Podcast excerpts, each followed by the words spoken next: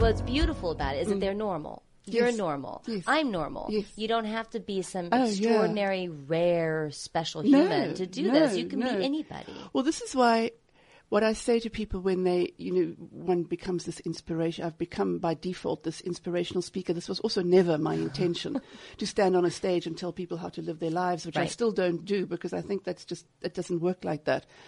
But what I do bring to the stage is the fact that I am so normal and I didn't have any dreadful thing happen to me. I didn't survive cancer. No, a shock didn't attack me. Nothing. I just made a decision. The person who actually wants to build a career and be a successful self publishing person, like what are the top three things they really need to nail down? Well, first thing, definitely, um, which is also the hardest thing, and also the hardest thing I think to be objective about, is you have to write something great. Um, Because you can have all the other pieces in place, the marketing and the book cover, and if the content doesn't hold up, y- you will hear about it, and it will not work out in the long run. The model for this book is it's sort of a um, like Adventures of Huckleberry Finn. Um, but this, since this is a book about globalization, instead of this wide river that the protagonist is traveling along, uh, the main character, Guy Watanabe, is mm-hmm. traveling along this sort of large stream of, of commerce. we live in the same sort of fear based society that they lived in, but it's mm-hmm. through disinformation and misinformation. Is there's too much information. The mm-hmm. idea of mm-hmm. astroturfing where people are gra- fake grassroots groups do social media in order to obfuscate things that are, or discredit oh, yeah. things that are really going on. Oh, yeah. It's it's a flooding. So what's happening is they're flooding us with way too much innuendo, rumors, half truths, so that we can't figure out what the truth is.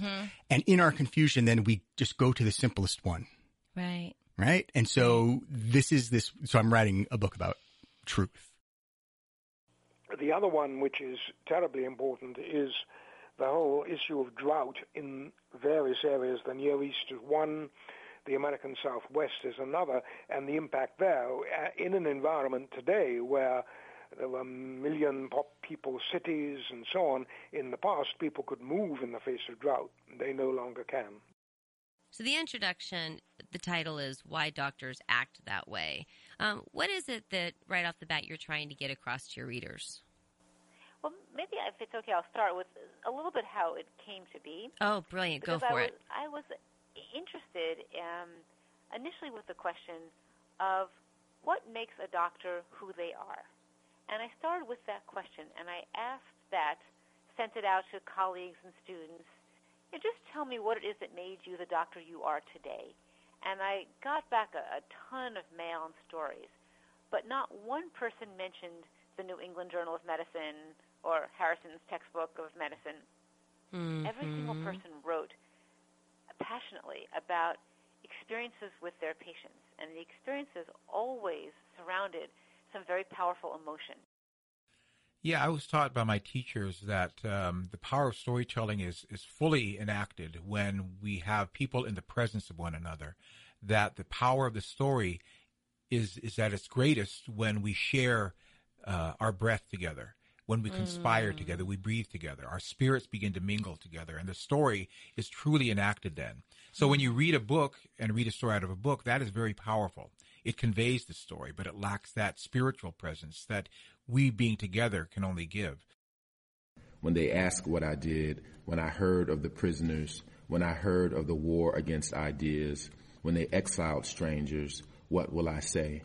That's why God, etc., who said you need not arm your children nor send them off to war?